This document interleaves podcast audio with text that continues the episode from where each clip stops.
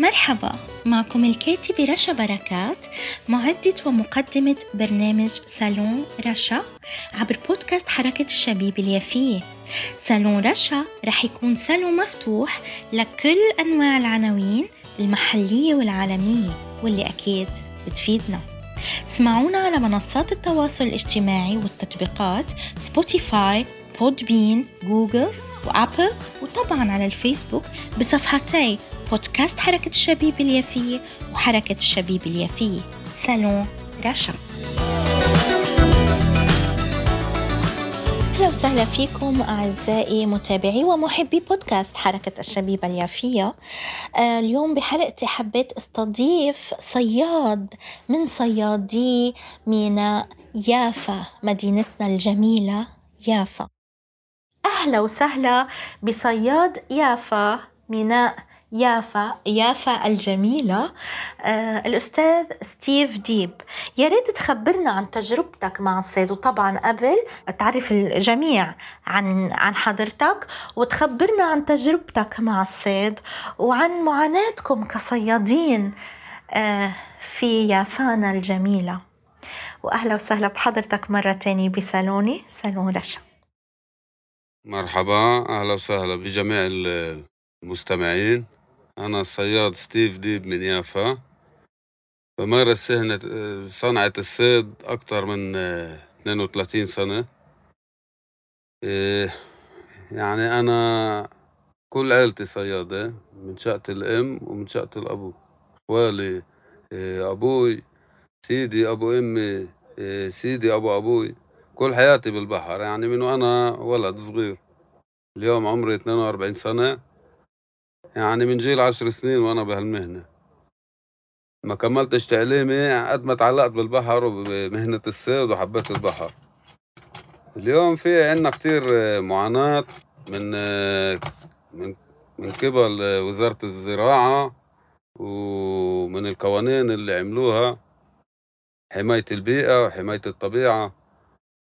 إيه كتير عم نتضايق ومش عمالنا بنشتغل. يعني بدهم بأي شكل يخلصوا على قسم على مهنة الصيد عنا هون بيافا. مش بس بيافا يعني بكل دولة إسرائيل اللي إحنا موجودين قبل إسرائيل هون. إيه كتير كتير الوضع صعب. يعني من ناحية قوانين قوانين كتير شديدة وكتير صعبة. اللي بيضايقوا فينا من كل الشقات. المحل المناطق هاي ممنوع تصيدوا فيها. ونوع الأسماك هاي ممنوع تصيدوها وتاني شي بقول لك قال وقت السمك ما بيفقس ممنوع تطلعوا على البحر ممنوع تصيدوا والتواريخ بالأساس هو مش مزبوطة تواريخ السمك لما بيفقس يعني القوانين اللي عملوها قوانين تطفيش بدهم يطفشوا العالم من مهنة الصيد بدهم يخلصوا على كل الصيادين. وكتير صعب الوضع. يعني من من أول ما عملوا القوانين هاي من سبع سنين لورا لليوم الصيادة عمالها بتقل. يعني نظام تطفيش أشكرا مبين يعني. من من سنة لسنة بدهم البحر بدهم إياه بس عشان يعملوا خطوط للغاز. وبدهم مش صيادين عشان ما يضايقوش على خطوط الغاز. وبحجة إنه بيحموا الطبيعة وفي أنواع من الأسماك بتنقرض وهذا كله كذب وفيش منه. كله كذب. وزي ما بدعيوا إنه وقت موسم السمك يفقس هذا كمان مش مزبوط ليش السمك اللي إحنا بنشتغل عليه مش سمك محلي. سمك اللي ماشي بعدي لعنا بوصل عنا على شواطئنا وبعدين بكمل. يا بوصل لحدود غزة يا بوصل لحدود لبنان لسوريا. يعني إحنا صرنا حماية طبيعة لدول تانية. وهذا كله تواريخ مش مزبوطة وإحنا مش ضد أي قوانين. بالاساس تكون القوانين مزبوطة إحنا مع القانون مش ضد القانون. بس مش بطريقة زي هاي. هاي طريقة ونظام تطفيش ونظام خنق بخنقوا بالعالم والصيادين بدهم يخلصوا على الصيادين. رغم كل القوانين هاي القاسية اللي عملوها لازم يعطوا تعويض للصيادين. مدة شهرين الشهرين اللي كل مركب صيد عايش منه خمس عيال. منين العالم تعيش؟ شهرين. كتير صعب. يعني كل عيشتهم يعني كيف بيقولوا من من إيده لتمه عشان يأكل. هاي شغلة الصياد. يعني عايش اليوم بيومه. هدول وقفونا شهرين العالم بدها تقعد شهرين ببيوتها من غير أي مدخول. والدولة مش معترفة بالإشي هذا بدهاش تعطي تعويضات مش زي بقية الدول. إيه كتير صعب كتير صعب. يعني زي ما بقولوا للناس روحوا موتوا. فيش إحنا بنعترفش فيكم. بيعترفوا بحماية الطبيعة كمان هذا أسا... نوع من الأسباب اللي بدهم يخلصوا على الصيادين. بقول لك بدهم ياخذوا مناطق بالبحر يعملوها محمية طبيعية عشان الأسماك تتكاثر. ممنوع يصيدوا فيها. ممنوع مراكب يمشوا فيها. بس يمشوا فيها من غير ما يتصيدوا. ممنوع يمشوا فيها. ومسموح لشركة الغاز تيجي تخزق بالأرض غاد. هذا يعني مش هذا ضد الطبيعة. تخزيق للأرض وللغاز وغازات سامة بتطلع من البحر. هذا أساسه ضد الطبيعة. وهم بأيدوا الإشي هذا. والصيد ممنوع. حتى يبحر الواحد بقلب المنطقة هاي ممنوع. وكل القوانين هاي إحنا بنقترح حل واحد اللي يجوا يقعدوا مع العالم اللي عايشة بالبحر اللي هم الصيادين. كل حياتهم عايشين بالبحر وأصحاب خبرة وعايشين مع البحر عايشين مع الطبيعة. عايشين مع كل إشي بالبحر. بيعرفوا كل التواريخ المظبوطة بيعرفوا إمتى السمك بفقس بيعرفوا كل أنواع السمك. ولما بنعمل قوانين لازم تنعمل حسب دراسات. دراسات مظبوطة ودقيقة جدا. مش هيك؟ على بس نظام تطفيش. وأنا بشكر كل المستمعين وبشكر الأخت رشا. شكرا كتير لإلكم. أخينا آه، صياد بميناء يافا وما أدراكم ما ميناء يافا. يا مستمعينا الكرام وتاريخ ميناء يافا. عزيزنا الصياد بلدياتنا ستيف ديب. أنا بقول لك يعني الله يعطيك العافية والله يعطي العافية لجميع صيادي وكل آه، أهالينا الكرام بكل أعمالهم. آه، خاصة أنه معاناة شعبنا الفلسطيني يعني فاقت أي معاناة. لكن خليني أذكر بشغلة كتير مهمة بالنسبة للعواقب اللي عم بعيشها الفلسطيني والعنصرية اللي عم بيواجهها. آه، وحتى ما بدي أقول مصطلح عنصرية لأنه أصلا يعني ما بحق لهم أصلا هالشي.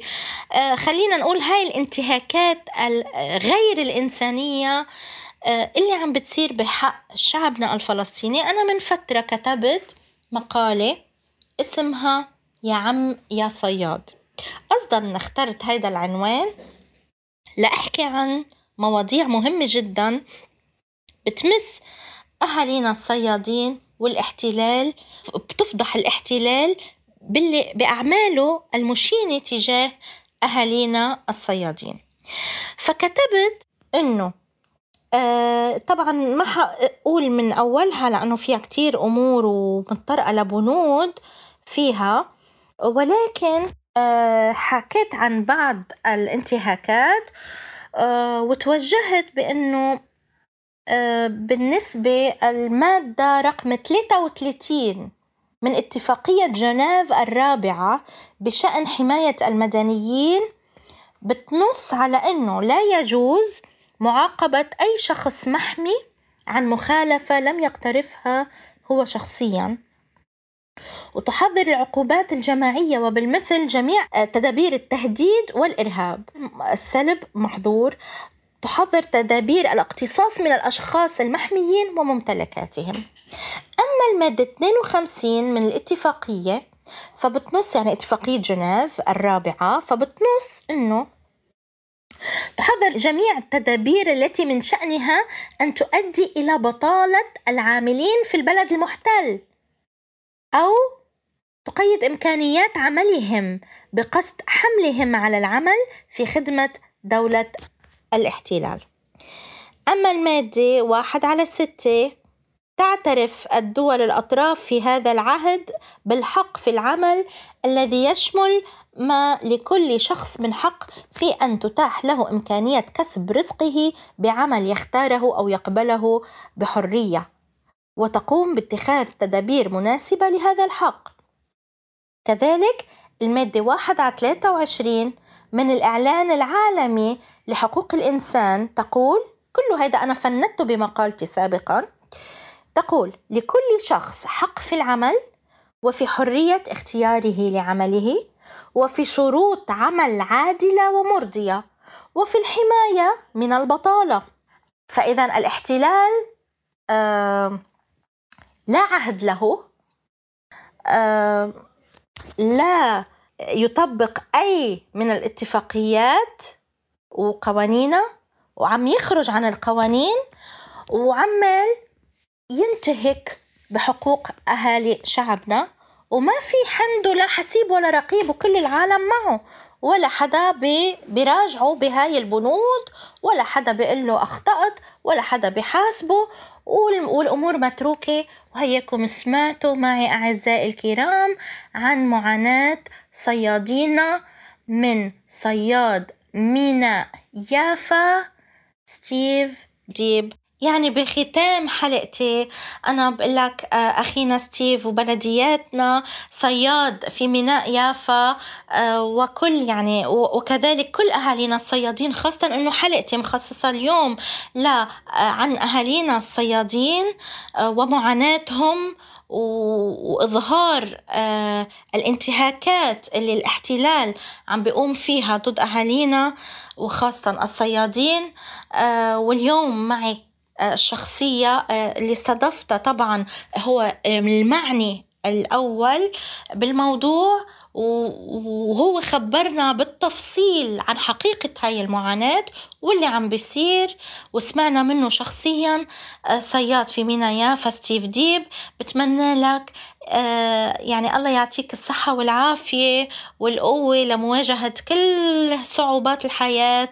ويا رب بتمنى أنا بناشد بصدر صرختي إنه بضرورة اهتمام آه، أهالينا المعنيين بقضية صيادي فلسطين على مد فلسطين قاطبة يعني من يافا حيفا عكا غزة كل أهالينا الكرام اللي عم يتعرضوا الصيادين بالذات لأنه اليوم الحلقة مخصصة عن الصيادين.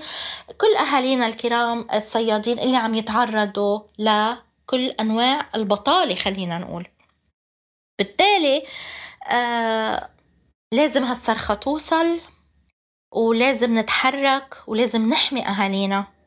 وأنا أعزائي الكرام بتمنى أنه كون فدتكم بهاي الحلقة وكذلك الأمر بوجه سلامي لكل صيادي بلادنا ولكل عمال بلادنا ولكل أطياف بلادنا بلدنا فلسطين المحتلة من البحر إلى النهر وما بينهما الصحراء.